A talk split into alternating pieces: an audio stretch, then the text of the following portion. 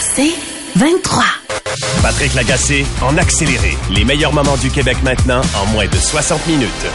Il y a cinq joueurs non identifiés, non officiellement identifiés de l'équipe Canada Junior 2018 qui ont été sommés de se rendre au poste de police de London en Ontario en lien avec l'enquête sur le présumé viol collectif survenu au printemps 2018 en marge du tournoi mondial junior. C'est le Globe and Mail qui a sorti cette nouvelle ce matin.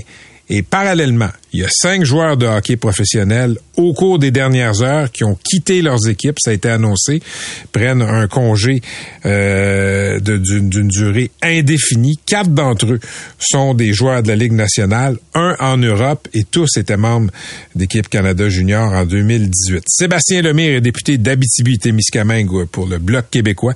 Il est instigateur de la motion obligeant Hockey Canada à témoigner devant un comité de la Chambre des communes. Monsieur Lemire, bonjour. Bonjour, bonjour. Peut-être, avant de rentrer là, dans la culture de Hockey Canada, peut-être nous rappeler c'était quoi cette histoire de viol collectif euh, présumé en marge du tournoi junior mondial en 2018. Mais oui, c'est une histoire absolument scandaleuse hein, qui est euh, tombée via un article de euh, Requested dans l'actualité. On parle de faits allégués. À l'époque, on parlait quand même de huit euh, personnes qui auraient été impliquées. Là, on voit cinq accusations. Euh, c'est pas moi qui va présumer qu'est-ce qui est arrivé des trois autres. par contre, mais effectivement, qui serait arrivé après une soirée arrosée dans un festival de, de, de, de, remise de prix d'Hockey Canada, une activité de financement de la fondation, ben un viol collectif présumé. Euh, euh, dont les faits sont absolument euh, troublants et dégoûtants. Euh, à la suite de ça, moi, j'ai déposé, quand ça a été rendu public quelques années plus tard, une motion pour convoquer les dirigeants de Hockey Canada et réclamer une enquête publique indépendante sur ces faits-là. Évidemment, ça l'a fait bouger les choses énormément par le volet politique. La chose, je veux quand même souligner que beaucoup de journalistes, la classe médiatique a été très impliquée dans tout cet enjeu-là d'Hockey Canada, mais on le sait que ça se passe ailleurs aussi dans d'autres euh, dans d'autres, ça a fait un effet boule de neige. Là. Dans d'autres fédérations sportives, actuellement, il y en a 16 fédérations sportives euh, d'importance au Canada qui ont à gérer des cas euh, d'abus, euh, que ce soit sexuels, physiques, financiers ou autres, des dénonciations importantes. Mais si on prend le dossier de Hockey Canada, il a fallu une intervention du Parlement, du Comité du patrimoine, qui a convoqué à plus d'une reprise les hauts dirigeants de Hockey Canada, ce qui aura mené à leur démission quand même quelques mois plus tard, ce qui aura mené aussi à la démission des membres du conseil d'administration et un changement qu'on espère durable de la part d'Hockey Canada. Mais la ministre avait suspendu leur financement également. Rappelez-nous, Monsieur Lemay, euh, la conduite de Hockey Canada dans cette saga-là. Oh là là. Euh, moi, c'est sûr que dès le départ, moi, j'ai trouvé que c'était pour prendre un langage sportif très cocky comme euh, comme euh, façon de réagir très à la légère. Euh, on était dans une culture du silence, dans une culture fermée, dans une culture dans laquelle, laquelle il y avait une absence de transparence, même qu'on avait tourné en dérision la décision de suspendre le financement, donc comme quoi Hockey Canada pouvait n'avait pas besoin de ce financement public-là. Il a fallu que l'ensemble des commanditaires se désistent un à un pour commencer à avoir des effets qui bougent chez Hockey Canada, il y a une forme de remords parce qu'au départ, euh, c'était vraiment euh, quelque chose qui était pas dans la cour euh, des, des, des, gens. il y avait peu d'indignation, en tout cas peu de réponse à l'indignation du public, jusqu'à temps qu'on rencontre, se rend compte qu'il y avait des troubles au niveau financier, un fonds dans un fonds pour des assurances, comme quoi il s'attendait à ce que ce genre de, scandale-là éclate. Évidemment, ben, c'est toute la reddition de compte qui fait complètement défaut chez Hockey Canada. Hockey Canada avait payé la victime alléguée en échange de son silence dans une entente civile. Tout à fait. Et ça, c'est un des éléments très troublants qui est arrivé euh, et qui s'est manifesté dans d'autres aussi poursuites dans le milieu du sport et dans d'autres contextes judiciaires. Des ententes de non-divulgation, donc d'acheter le silence de la victime par des pressions. Est-ce que c'est des pressions uniquement euh, financières, mais ça peut être aussi euh, de toutes sortes. on voit que ces règlements-là, acheter le silence de la victime, c'est des choses qu'on aura dénoncées, qui se voient dans plusieurs autres éléments et qui en train de changer dans la loi au Canada. Ça, c'est un pas qui a euh, que je trouve intéressant dans l'évolution deux ans plus tard euh, de ce dossier médiatique-là, mais dans l'ensemble des dossiers d'abus et d'agression, ben maintenant, on n'a pas la même liberté de mettre la pression pour acheter le silence d'une victime. Mais il y a eu un rapport aussi de la firme N.N. Hutchison, on vient au cas des, des, faits euh, des présumés de, de, London en 2018. Euh, ben, il y a eu un premier rapport plutôt bâclé de N.N. Hutchison dans lequel les travaux du Parlement ont forcé la firme à refaire ses devoirs, même que la victime était sortie publiquement ben, via son avocat pour dire ben moi je suis prêt à collaborer et la nouvelle d'aujourd'hui ben peut-être effectivement en lien avec justement les éléments de fait que la victime a pu nommer à la police qu'elle n'avait peut-être pas pu faire dans un premier temps. OK. Sébastien Lemire, comme parlementaire à Ottawa, vous avez pu poser des questions. Euh, est-ce qu'on a éclairci pourquoi est-ce que Hockey Canada a pris de l'argent de sa caisse pour couvrir, dans le fond, pour maquiller les inconduites alléguées de joueurs de hockey? Ben, il est clair que ça faisait partie d'une culture très euh, du silence, une culture d'autosuffisance de la part de Hockey Canada. Hockey Canada, évidemment, le sport national euh, se considérait intouchable au-dessus de toutes les lois, et c'est ça qui a choqué et qui a scandalisé le plus, je pense, les gens, la population du Québec, du Canada, dans un contexte comme celui-là. Et c'est la nouvelle d'aujourd'hui qui, enfin, il y aurait euh, bon, des accusations potentielles sur cinq joueurs euh, est une bonne nouvelle dans les circonstances parce qu'il y avait potentiellement une crise de confiance envers le système euh, judiciaire. Là. À peu près au, mois ou aux deux mois, on avait quelqu'un qui ramenait dans la place publique le fait qu'on n'a toujours pas eu d'accusations portées dans le dossier d'Hockey Canada. Donc, Hockey Canada, les joueurs de hockey ne sont plus au-dessus des lois. Et ça, ben, j'espère que ça va se manifester. Et puis en même temps, ben, il y a Sport Canada qui était au courant des faits de London parce qu'ils ont été informés de ça et, qui sont au courant des faits de plus de 16 fédérations et qui ne changent pas ces pratiques. Euh, moi, je pense toujours à la nécessité d'une enquête publique indépendante pour faire la lumière sur l'ensemble des cas qui est touché dans l'ensemble des fédérations sportives. Le monde du sport est en crise, il est malade et on ne pose toujours pas de diagnostic pour changer les choses. Merci d'avoir été avec nous, Monsieur le député. Je vous souhaite une bonne soirée. Merci, M. Lagatier. À la prochaine. Sébastien Lemire, député d'Abitibi-Témiscamingue pour le Bloc québécois. Euh, correctif, tantôt j'ai dit que les faits allégués se seraient déroulés en marge du tournoi mondial. C'est pas vrai. Ça impliquait l'équipe l'équipe euh, euh, junior canadienne qui était qui avait participé au tournoi des mois avant et là qui était dans un événement caritatif à London. Les inconduites alléguées, les agressions alléguées, ce serait produit après l'événement caritatif en juin 2018. Patrick Lagacé en accéléré.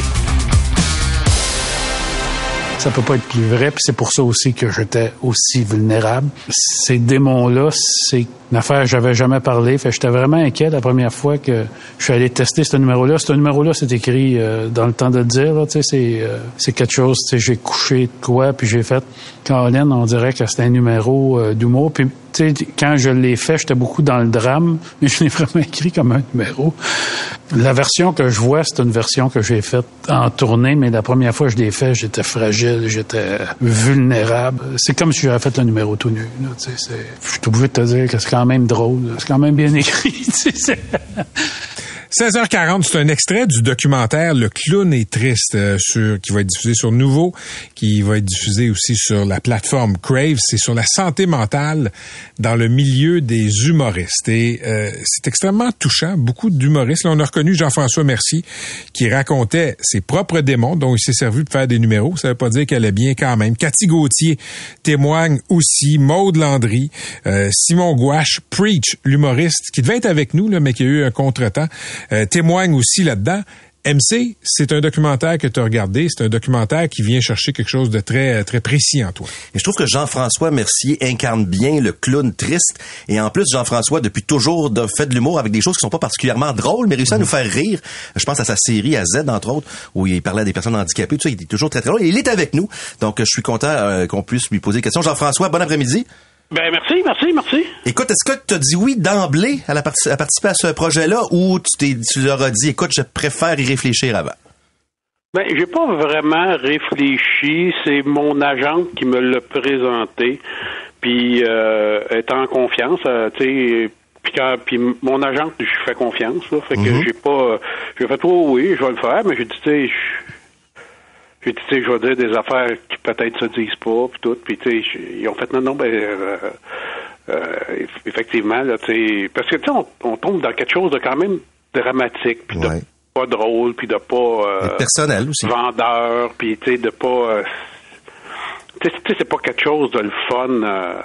Fait que oui, j'ai dit oui pour participer. Et, et la raison, c'est parce que je pense que il y a des gens qui vont regarder ça qui vont faire Ah, Colin, des gens qui l'ont facile, tu sais, comme des humoristes, que leur job, c'est de faire rire le monde, c'est d'être sur un stage, d'être sous la lumière, tu sais, c'est euh, eux autres, ils ont une belle vie, ils ont un bon salaire, tu sais, eux autres, ils ont tout pour être heureux, tu sais, tu fais ben non, tu sais, c'est ben non, tu sais, même même quand t'as tout pour être heureux, tu tu l'as pas nécessairement. Fait, tu sais, je pense que ça va il y a des gens qui vont se sentir moins tout seuls aussi de voir mhm. ça. C'est dans cette optique-là que je l'ai fait. Jean-François, tu dis que, bon, on vous regarde puis on se dit, ils ont toutes, même il y a Yvon Deschamps, au passage, quand il passe à Tout le monde en parle, il y a quelques années, qui explique, il dit, moi, de la misère à être bien aussi, et, ça vient qu'une culpabilité, parce qu'il dit, tu sais, euh, les gens euh, les gens t'apprécient, les gens t'admirent, etc., t'as tout pour être heureux, mais tu ne l'es pas tant que ça. Le passage le plus fort, Jean-François, du documentaire, je pense, c'est quand tu te regardes dans le miroir et tu donnes, tu, tu donnes une voix audible à ta voix intérieure tu dis au miroir ce que tu entends dans ta tête. Oui. Ouais. Ben, en fait, c'est vrai puis c'est pas vrai dans le sens ils m'ont demandé de de faire ben tu, ferais-tu une interprétation de ça? Mais on pense on pense à peu près dix fois plus vite qu'on parle fait que tu sais c'est sûr ça ça a pas mais tu sais la voix intérieure, c'est quelque chose que tu contrôles, mais que tu contrôles pas non plus. C'est quelque chose, tu sais, des fois, ta voix intérieure, ça te met à penser de quoi, puis ta voix intérieure, ça, c'est vraiment cave. ben, t'es vraiment crétin, puis là, tu fais, ben ouais, puis, puis moi, ma voix intérieure n'a pas été euh, souvent bienveillante à, mon endroit, ni à, ni à, l'endroit des autres non plus. Et, ça a changé, ça, dernièrement. Tu sais, moi, j'ai comme une théorie aussi, tu sais, quand on est dans survie, tu sais, on on n'a pas le temps d'être malheureux, tu sais, on, cherche à manger, on cherche à survivre, tu sais, on, on dirait que ça vient avec le temps libre, quand tu as le temps de penser, c'est là que tu deviens euh, malheureux. Fait à quelque part, je te dirais qu'être mm. malheureux, c'est quasiment un luxe dans la vie. C'est parce que tu as du temps pour penser et réfléchir que tu es malheureux, parce que si tu pas ce temps-là, tu pas malheureux. Et un peu plus tard dans le documentaire, tu dis, là, tu n'es plus dans ta voix intérieure, tu dis, ma voix intérieure me laisse des chances maintenant. Ouais. Comment c'est arrivé qu'elle a fini par te laisser des chances? Mais, tu sais, quand j'ai fait l'émission Sortez-moi d'ici dans le jungle, ouais. j'ai sauté en bas de l'hélicoptère, tu sais, puis je suis sorti de là, puis j'ai fait, je suis fier de moi, tu sais, j'ai battu, je me suis battu moi-même, tu sais, j'ai. Puis d'ordinaire, ma voix intérieure m'aurait dit une bitcherie, tu sais, puis tout. Puis au contraire, j'ai entendu à l'intérieur de moi, t'as raison d'être fier. Puis quand, quand j'étais là, tu sais, j'ai fait, c'est souvent arrivé que ma voix intérieure me dise euh, Ouais, euh, on peut compter sur toi. quand c'est le temps, on sait qu'on peut compter sur toi maintenant. Puis j'ai fait Oh wow, ok, euh, il y a eu un changement de chiffre parce que c'était pas des affaires de même comme comme disait avant. Hmm. Fait, fait je mais puis tu sais, c'est pas quelque chose de, de permanent, c'est quelque chose qu'il faut que je travaille, mais c'est quelque chose aussi que, que j'aime. Je pense que mon talent humoristique vient aussi avec. Ouais. Cette voix-là est pas mal plus drôle que. Je pense que quand t'es malheureux, t'es pas mal plus drôle que, que quand t'es heureux. Tu sais, en tout cas, c'est plate à dire. C'est fort, fort comme phrase. Ben oui, mais les gens heureux ont pas d'histoire, qu'on dit, c'est ça? Ouais, ben effectivement, euh, tu sais, quand tes affaires vont bien, t'as pas, pas grand-chose à, à raconter. Tu sais, c'est plate, là, mais c'est vrai que une bonne histoire, ça commence souvent par euh, l'autre fois j'étais vraiment sous puis tu sais tu fais ah oui OK hey, Jean-François. Là on est prêt à rire tu sais tu trouves à nous à radio là tu trouves à, euh, à nous dans le documentaire qu'on va voir ce soir sur Canal Vie dimanche à nouveau. Je veux savoir ça aurait-tu été possible que tu participes à quelque chose comme ça autant pour toi là que pour les autres à l'époque où euh, tu faisais les bougons par exemple il y a mettons 10 15 ans? On a-tu ben, évolué? Ça aurait-tu été possible? Je pense que pour moi, ça aurait été possible. Moi, j'ai toujours été un livre ouvert. Quand j'ai fait le numéro sur les pensées suicidaires, Euh, j'ai fait bon ben là j'aurais pu rien j'aurais pu vraiment rien te cacher là tu sais j'ai tout mais je pense que ça n'aurait pas intéressé personne tu sais qu'est-ce que tu veux dire?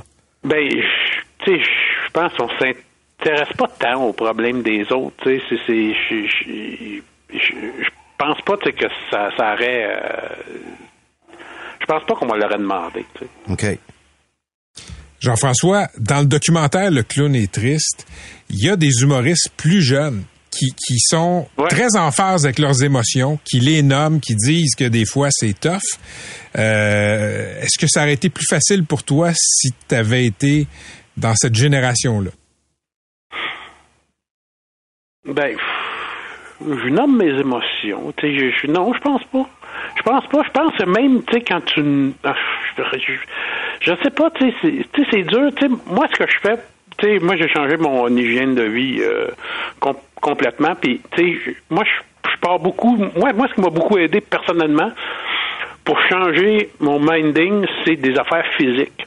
Je me force à me tenir droit, je me force à regarder dans les airs, puis à sourire, puis on dirait que ça me rend comme heureux. Je me force à sortir dehors, même quand ça me tente pas, même quand il fait pas beau, je m'en promener mes chiens, on dirait que ça me fait du bien. Je fais du sport, on dirait que ça me fait du bien. Tu sais, c'est vraiment. Je pense pas que nommer tes émotions, tu hmm. fais juste les nommer. Je pense pas que tu guéris rien. Tu sais. Je, je, je pense que quelqu'un qui est pogné avec ça, il y en a qui sont pas pognés avec ça. Ceux qui sont pas pognés avec ça, ils peuvent pas comprendre. sais, quand, quand le monde ils disent euh, Ah, le bonheur, c'est comme le sucre à la crème, tu sais, euh, quand t'en veux, t'en fais, tu fais Ouais, mais si j'ai pas de sucre, puis j'ai juste du vinaigre, ça se peut-tu que mon sucre à la crème, il goûte la merde? J'ai pas de four. j'ai pas de four. tu fais Je l'ai pas, tu sais, je sais pas cuisiner, tu sais, je sais pas cuisiner la recette du bonheur, tu sais. Moi, ce qui, c'est vraiment des changements physiques qui, qui me rendent heureux, puis de de travailler pour avoir de la, dopamine plutôt que d'aller la chercher dans des substances ou de, tu sais, en mangeant moins, j'apprécie plus la bouffe qu'en mangeant des mets raffinés euh, qui ont été concoctés par les plus grands chefs. Tu sais, c'est, quand tu t'affames un peu, tu sais, que tu manges un raisin, tu trouves ça délicieux. Jean-François, les gens se confient plus à toi? Il y a un paquet de gens qui sont reconnus dans tes, dans tes numbers, là, où toi, tu as osé adresser ça? Mais, euh, tu sais, euh, on sait jamais euh, l'impact qu'on a sur les gens. Moi, tu sais, il y a des gens que je que, que, que je connais pas, qui m'ont dit que je les ai sauvés la vie, qui ont vu une affaire que j'ai faite, puis tu sais, ça les a fait rire, puis tu sais, ils ont fait, hey, je m'en allais je m'en je m'en euh, je m'en allais je m'en allais finir ça puis tout puis là j'ai ri puis j'ai fait ah mais attends j'ai peut-être de quoi pour moi puis tu sais fait là juste te dire tu m'as sauvé la vie puis tu fais crime mais je connais même pas ce gars là mm-hmm. c'est je te je connais même pas cette fille là je connais tu sais. On sait pas l'impact euh, qu'on a puis ça vient aussi avec une tu comprends? Si tu sais que des fois tu as de l'impact sans, sans même t'en apercevoir t'oses plus rien dire après parce que tu peux avoir un impact euh, super négatif aussi. Mm fait, ça vient une responsabilité, mhm. ça vient, euh, puis tu sais, c'est une responsabilité qui est castrante pour la création. Euh, fait que je, oui, la question de base, c'était est-ce que les gens viennent, non, ça sonne pas à porte chez nous pour venir se confier, mais des fois, tu sais, il y a quelqu'un qui t'arrête, il vient te voir après un spectacle, fait, et tu, vois, il s'est mis en retrait, il attend enfin. mais je sais que tu prends le temps ça fait partie de ça aussi. Le plus que tu en parles, tu prends le temps. Ben, tu sais, je te, je te dirais, euh, de, la, la politesse de base de le, le, minimum d'humanité que quelqu'un peut avoir c'est quand quelqu'un dit hey je, je, veux juste te dire je suis tellement reconnaissant à ton endroit tu vas ben, je vais trop bien l'écouter tu ris mais j'en connais qui l'ont pas fait mais en merci de avoir pris du temps François François vraiment très apprécié mon homme merci Jean-François ben, merci à vous. Salut. Tout ça, je l'aime. Tu veux, regarde, tu veux qu'il vient de rire? il vient de, il vient de vous ouvrir ses tripes, puis il est crampé pareil. Mais je l'ai vu en spectacle il y, a, plusieurs années, puis tu sais, tu disais que, bon, il fait de l'humour avec des choses qui, qui, peuvent être très lourdes. Ouais. Il parlait d'intimidation, parlait de, de, de, violence, etc. Il y a quelques années, là, euh, c'est un talent particulier, mais ça vient d'un endroit où il y a beaucoup de douleur. Puis c'est ça qu'on voit dans le documentaire Le clown est triste. Tantôt, j'ai dit nouveau, mais si je comprends bien, C'est sur Canal Vie. Hein? Canal Vie, 19h ce soir. Sinon, dimanche, oui, sur Nouveau, mais c'est dimanche à 20h. De toute façon, c'est disponible dès maintenant là, sur Crave ou sur nouveau.ca. Pas besoin de payer, là, c'est gratuit. C'est très bien fait. Patrick Lagacé, en accéléré. Dans un mois, ça fera deux ans que la Russie a envahi l'Ukraine. Non seulement on sait que la guerre va être longue, mais l'OTAN euh, commence à se préparer au pire devant un Vladimir Poutine qu'on considère imprévisible. C'est quoi l'OTAN? OTAN, ben c'est euh, l'organisation du traité de l'Atlantique Nord. C'est une alliance militaire de dizaines de pays qui inclut le Canada. Vous attaquez un de ces pays, ben tous les pays viennent à votre défense. Ce fut un instrument crucial dans la guerre froide pour faire face à l'ancienne URSS et justement ces jours-ci, euh, l'OTAN qui prépare en Europe de l'Ouest son plus grand exercice militaire depuis la guerre froide. On va parler de tout ça avec le général Dominique Trinquant, ancien chef de mission militaire de la délégation française auprès des Nations Unies. Euh, général Trinquant, bonjour. Bonjour Patrick. Peut-être nous expliquer d'abord en quoi consiste l'opération euh, Steadfast Defender 2024. Alors écoutez, c'est une manœuvre de l'OTAN dont on a perdu l'habitude. Et il faut se souvenir qu'avant les années 90, tous les deux ans, il y avait des manœuvres de cet ordre-là. Alors évidemment, à l'époque, c'était euh, circonscrit à, à, l'Europe occidentale, c'est-à-dire jusqu'à l'Allemagne de l'Ouest inclus, et tous les autres pays euh, n'étaient pas inclus dedans. Mais euh, là, pour la première fois, ça va inclure tous les pays jusqu'à la Pologne et les pays baltes inclus. Et bien sûr, ça consiste en deux, manœuvres, si vous voulez. La première, qui est le mouvement des forces américaines et canadiennes depuis euh, le territoire américain vers l'Europe, et l'autre qui est la coordination de toutes ces forces, à peu près 90 000 hommes, des bateaux, des avions, euh, pour se préparer à faire la guerre. Donc, c'est un exercice au cas où, un exercice de coordination. Oui, exactement. Si tu veux la paix, prépare la guerre. C'est la devise de l'école de guerre en France. Ça veut dire qu'on doit se préparer, être prêt. Euh, ça ne veut pas dire qu'on pense que ça va arriver euh, tout de suite demain ou après-demain. Ça veut dire que si nous sommes prêts, il y a beaucoup moins de chances pour que ça arrive. Général Trinquant, je, conçois là, aisément que l'OTAN se prépare, que Poutine euh, envoie des signaux qui sont inquiétants, mais vous qui êtes un expert militaire, ce que vous avez vu de la Russie en Ukraine, est-ce que ça donne à penser que euh, Poutine aurait les moyens de ses ambitions s'il décidait d'attaquer les pays baltes, par exemple? Non, alors il est clair qu'aujourd'hui, la Russie n'a pas les moyens. Elle n'a pas les moyens déjà de vaincre euh, l'Ukraine. Hein. Il faut rappeler qu'elle occupe 17% du territoire ukrainien et qu'elle a échoué depuis deux ans à occuper euh, l'ensemble de l'Ukraine. Donc aujourd'hui, elle n'est pas prête. Ceci étant, dans 3, 4, 5 ans, les experts pensent que l'industrie d'armement russe, la montée en puissance de la Russie lui permettrait à ce moment-là d'avoir plus de force. La Russie apprend également pendant la guerre. Et donc, euh, euh, voilà, c'est l'échéance que se fixent aujourd'hui les Occidentaux en disant, euh, dans cinq ou six ans, ils pourraient être prêts. Donc, il faut que nous nous préparions aujourd'hui pour être dissuasifs et les empêcher de d'imaginer même attaquer l'OTAN. Comment, comment réagit Poutine devant ces exercices-là? J'imagine que c'est vu comme une sorte de tactique agressive. Oui, alors bien sûr, euh, comme vous le savez, Poutine va expliquer que de toute façon, c'est euh, l'OTAN qui est en train d'attaquer la Russie. Et il va euh, promouvoir des images probablement de la manœuvre en disant, vous voyez, ils sont aux portes et sont prêts à attaquer la hmm. Russie. Euh, bien sûr, il va s'en servir comme ça. Mais bon, ça c'est sa propagande, on n'empêchera pas d'avoir sa propagande. Euh, nous, de notre côté, le temps, il faut se préparer pour montrer qu'il n'espère pas gagner une guerre contre, contre l'OTAN. Euh, quels sont les signaux qui sont envoyés par Poutine? Est-ce qu'il oserait, par exemple, attaquer un des pays baltes qui sont frontaliers avec la Russie, sachant que les pays baltes sont membres de l'OTAN? Alors, je pense pas les pays baltes, mais si vous regardez bien une carte, il y a une enclave qui s'appelle euh, l'enclave de Kaliningrad, qui est russe, mais qui est au sein de l'Union européenne et au sein de l'OTAN, qui est entre la Lituanie et la Pologne et qui donne sur la mer Baltique. Eh bien, une opération euh, habilement montée dans cette région pourrait conduire à une escalade euh, sans risquer une menace nucléaire comme pourrait le faire l'attaque, par exemple, d'un pays de l'OTAN. Donc je pense que euh, c'est une possibilité, ce qu'on appelle une attaque asymétrique. Euh, même chose avec le cyber, euh, c'est une autre possibilité. Donc euh, il faut se préparer à toutes ces, ces actions. J'aimerais vous entendre sur euh, la possibilité que Donald Trump redevienne président. Euh, c'est pas un président à l'époque dans son mandat unique qui a été très très chaleureux envers l'OTAN.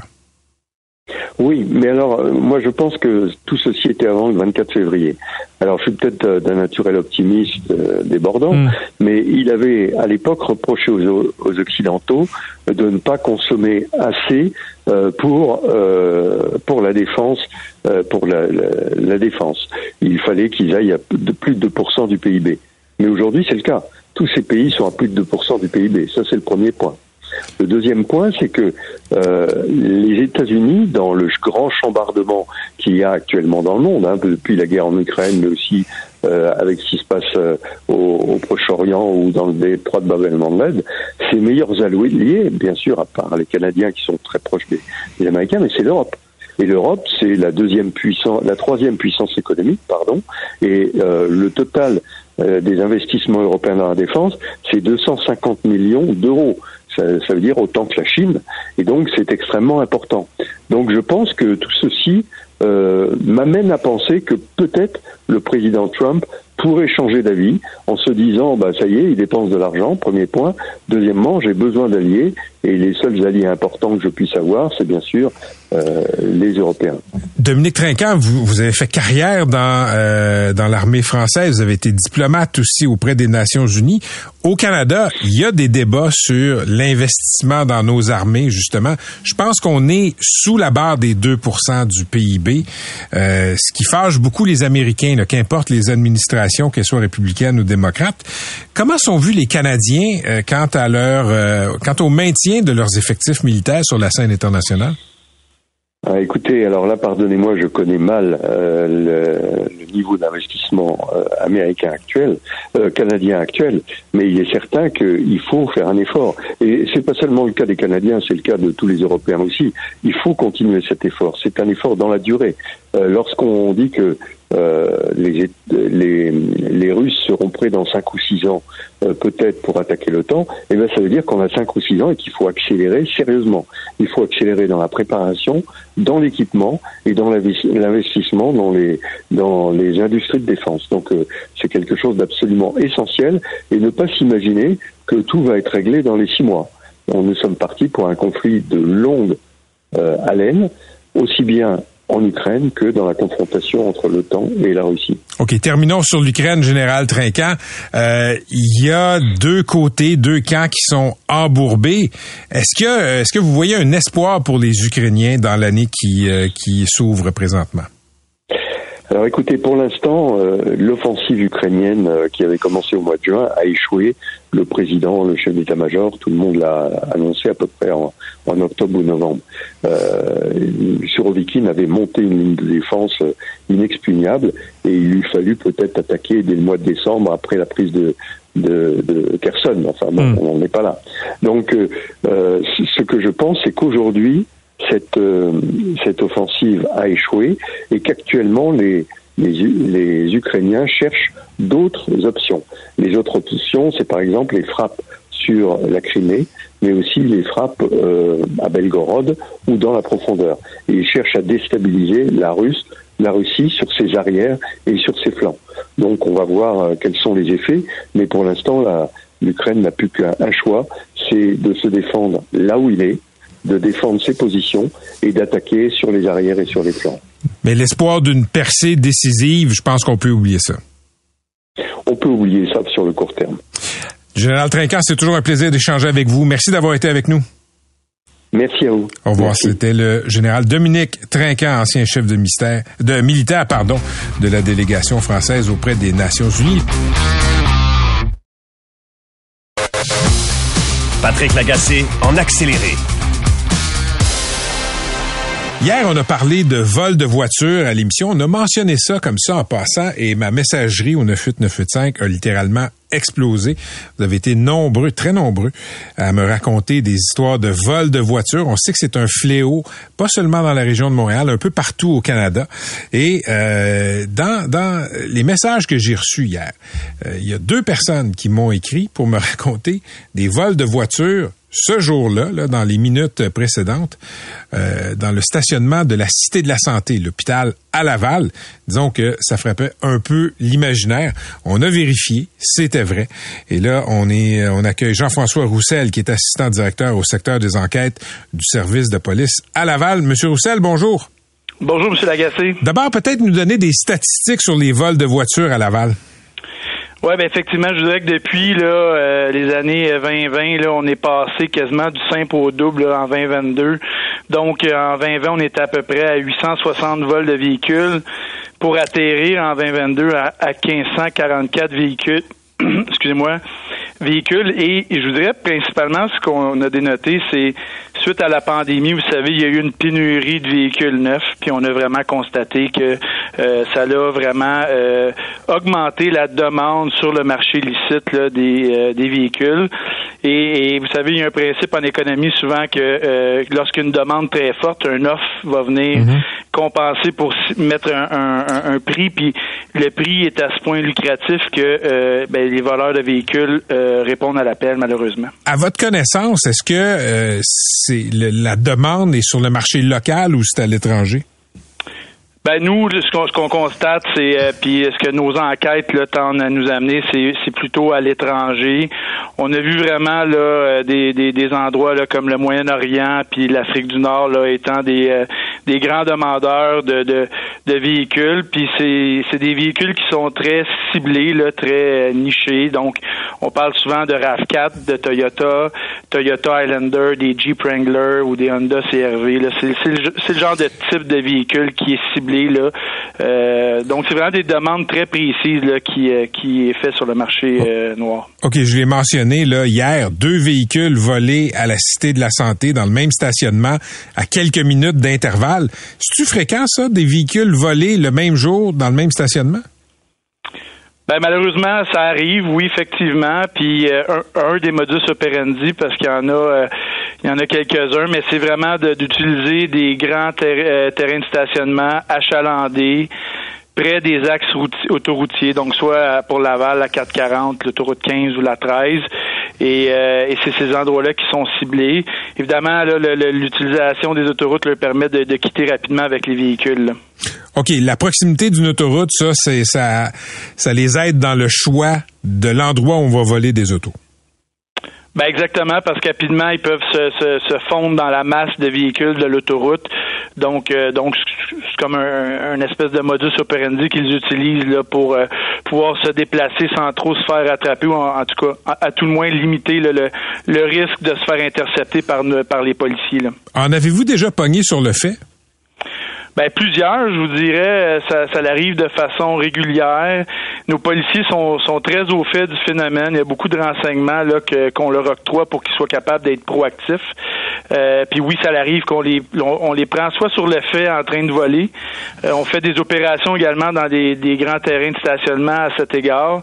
Mais des fois, on les interpelle sans, puis le policier peut ne pas savoir que le véhicule volé, euh, que le véhicule est volé, puis puis puis finalement le procéder une arrestation pour vol de véhicule. C'est le genre de situation qui nous arrive. OK, puis quand vous les prenez sur le fait, c'est quoi leur profil, ces gens-là qui volent des autos? Ben, écoutez, il y a différents profils. Il- Je vous dirais de plus en plus ce qu'on voit, c'est vraiment les gangs de rue qui euh, qui euh, sont dans le stratagème parce que je vous disais précédemment que c'est payant entre 1500 et 2000 dollars par véhicule volé. Donc euh, pour eux là, euh, ça permet de, de, de, de se financer. Euh, Malheureusement, par contre, c'est que des fois, ils réussissent à recruter des jeunes qui sont un peu sans histoire, mais par attrait du gain, ben, sont, ils, ils- font recruter, puis c'est comme ça qu'ils sont entraînés un peu dans ce dans ce phénomène-là. Évidemment, pour nous, c'est préoccupant parce que euh, les gangs de rue, quand ils se mettent à se financer par euh, par, euh, par des activités comme ça, bien évidemment, euh, par la suite, on, on- ils vont financer d'autres types d'activités criminelles, dont notamment ils peuvent aller acheter des armes à feu avec ces sous-là. est-ce que est-ce que c'est facile voler un véhicule? Euh, ben, malheureusement, avec les nouvelles technologies, je vous dirais que oui, c'est de plus en plus facile. On voit deux techniques, là, je vous dirais, ou deux modus operandi principalement. La première, euh, c'est l'amplification des signaux des clés. Donc ça, c'est un modus qu'on voit beaucoup plus dans les euh, zones résidentielles. Donc vous savez, souvent quand on rentre à la maison, on met nos clés soit dans nos manteaux ou sur un crochet près de la porte d'entrée. Mhm. On est, ils sont capables avec des, euh, des appareils de, d'amplifier ce signal-là, d'ouvrir la portière et de juste peser sur le, le, le, bouchon le bouton poussoir de, du véhicule et de quitter avec le véhicule. L'autre façon de faire, c'est en, utilisant des ce qu'on appelle ces appareils, c'est des OBD2. Donc, ils sont capables de programmer des clés avec le, numéro d'identification du véhicule et de quitter avec le véhicule. Mais c'est des stratagèmes qui sont extrêmement rapides. C'est euh, en, bas d'une minute ou deux, le véhicule a quitté votre entrée et, euh, ils sont partis avec. Moi, je me suis fait conseiller d'acheter une pochette, là, puis je l'ai acheté. Euh, je mets la clé dedans quand j'y pense, évidemment. Puis ça, ça bloquerait les signaux. Est-ce que ça, c'est une méthode, disons, une méthode éprouvée pour éviter de se faire voler son véhicule?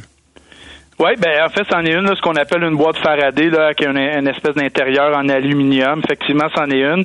Si on n'a pas de boîte Faraday, ce qu'on conseille évidemment, c'est de mettre la clé le plus loin possible de la porte d'entrée. L'autre euh, l'autre euh, moyen dissuasif qu'on conseille, c'est la bonne vieille barre de métal qui vient barrer le volant. Euh, ce qu'on voit là, sur le terrain souvent, c'est que sont pas équipés là, pour couper le volant, donc ils vont juste aller voler un autre véhicule ailleurs. Donc des fois, ça ça permet de de de, de, pas se faire voler son véhicule. Puis ultimement, ceux qui ont la chance d'avoir des garages, évidemment, en région métropolitaine, des fois c'est un, un peu plus difficile, là, mais c'est quand vous savez que votre véhicule est d'un modèle qui est ciblé euh, pour le vol de véhicule, ben, idéalement, quand on est capable, c'est de le rentrer dans le garage, mais évidemment, ça, c'est pas un moyen qui est accessible à tout le monde. Quelqu'un m'écrit, M. Roussel, euh, les voleurs auraient installé un GPS pour suivre nos véhicules. C'est quelqu'un qui connaît plusieurs personnes qui sont fait voler. Vous, à Laval, vos enquêteurs, est-ce qu'ils ont déjà constaté ça, des, des GPS utilisés pour euh, traquer des véhicules? Ça peut arriver malheureusement, effectivement, là, quand ils ciblent un véhicule euh, qui est ciblé évidemment par une demande, hmm. Euh, ils peuvent mettre euh, ce qu'on appelle un AirTag ou un, le, pendant du AirTag là, et, et, trouver le bon moment là, pour aller voler le véhicule. Malheureusement, ça l'arrive. OK. Moi, il y a des gens qui m'ont raconté, ça concernait pas Laval, là, votre territoire, Jean-François Roussel, ça concernait Montréal. Des gens qui se font voler le véhicule et là, vous le savez, là, on, on a parfois des, des, des applications qui nous permettent de géolocaliser nos véhicules et qui voient leur véhicule à quelques rues. Il semble que la tactique de certains voleurs, c'est de le laisser refroidir, entre guillemets.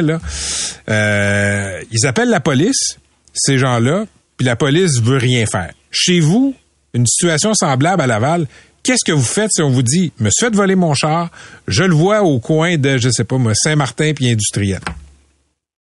Bien évidemment, on, on, s'attend à ce que nos policiers agissent sur le fait, puis on va aller récupérer le véhicule. Et, euh, et ça, c'est sans équivoque. Là. On, on, on, ne peut pas rien faire. Là. Euh, évidemment, on va regarder s'il y a des éléments de preuve par la suite qui nous sont accessibles. Est-ce qu'on est capable de démarrer une enquête? Euh, donc, donc c'est assurément ce qu'on préconise. Mais chez vous, si on vous appelle et on vous dit, je me suis fait voler mon véhicule, je suis capable de le géolocaliser à tel endroit, vous allez vous en occuper. Tout à fait. Là, on va, on va, on va, on va évidemment ouvrir le dossier et on va mettre euh, les moyens d'enquête pour euh, tenter de le récupérer. Qu'est-ce qui aiderait la police pour endiguer ce fléau des, des vols de, de voitures? Ben évidemment, je vous dirais, euh, c'est difficile pour nous à Laval de, de, de, de, travailler seul là, dans notre dans notre mhm. municipalité parce que euh, ce qu'on constate, c'est que c'est, c'est, beaucoup de cellules euh, indépendantes qui font ces vols de véhicules là. moi, je vous dirais ce qui ce qu'il faut ce qu'il faut vraiment travailler de façon globale. Donc, puis là, je vous dirais global, pas juste les corps de police, mais évidemment là, euh, le port de Montréal, euh, la, SFC euh, et tous les partenaires, euh, c'est d'essayer d'avoir un impact directement sur la demande. Parce que tant et aussi longtemps que la demande est élevée, bien évidemment, les voleurs de véhicules vont trouver un moyen de les voler pour aller chercher les sommes lucratives qui leur sont données. Donc, donc c'est vraiment c'est vraiment en essayant de, se mettre ensemble, en ayant du financement pour faire des, escouades spécialisées. Il y a également aussi tout le volet au niveau des, des peines, considérant que là, de plus en plus, ça finance les gangs de rue. Ben, il y a sûrement, sûrement quelque chose qu'on devra réfléchir au niveau euh, des peines, euh, des peines pour qu'ils soient le plus dissuasifs possible, parce que présentement, vous savez, quand on arrête quelqu'un de vol de véhicule, on le relâche euh, de façon générale sur le champ. Donc, on, ne peut pas, on ne pas, on peut pas le, le, le, le garder détenu. Merci d'avoir été avec nous, Monsieur Roussel. Je vous souhaite une bonne journée. Merci beaucoup, M. Lagacé. Au revoir. À la prochaine. C'est Jean-François Roussel, assistant directeur au secteur des enquêtes du service de police de Laval. Là, il y a plein d'anecdotes qui tombent dans ma messagerie. C'est absolument fascinant. Évidemment, je peux pas vérifier, mais on me dit qu'en Montérégie, il y a une ville où les voleurs font le repérage, feraient le repérage par drone dans le quartier. On met un GPS pour le voler plus tard dans un grand stationnement. l'histoire des GPS, ça m'a souvent été rapporté comme ça. Pour ce qui est de la barre, la barre qu'on met sur le volant, euh, différentes écoles de pensée, il y a des gens, vous l'avez entendu, M. Roussel, qui dit ça peut être utile. Ben des gens qui m'écrivent pour me dire euh, j'en avais une, je me, je me suis fait voler quand même le véhicule. Bonne chance à tous. Patrick Lagacé en accéléré. C'est 23.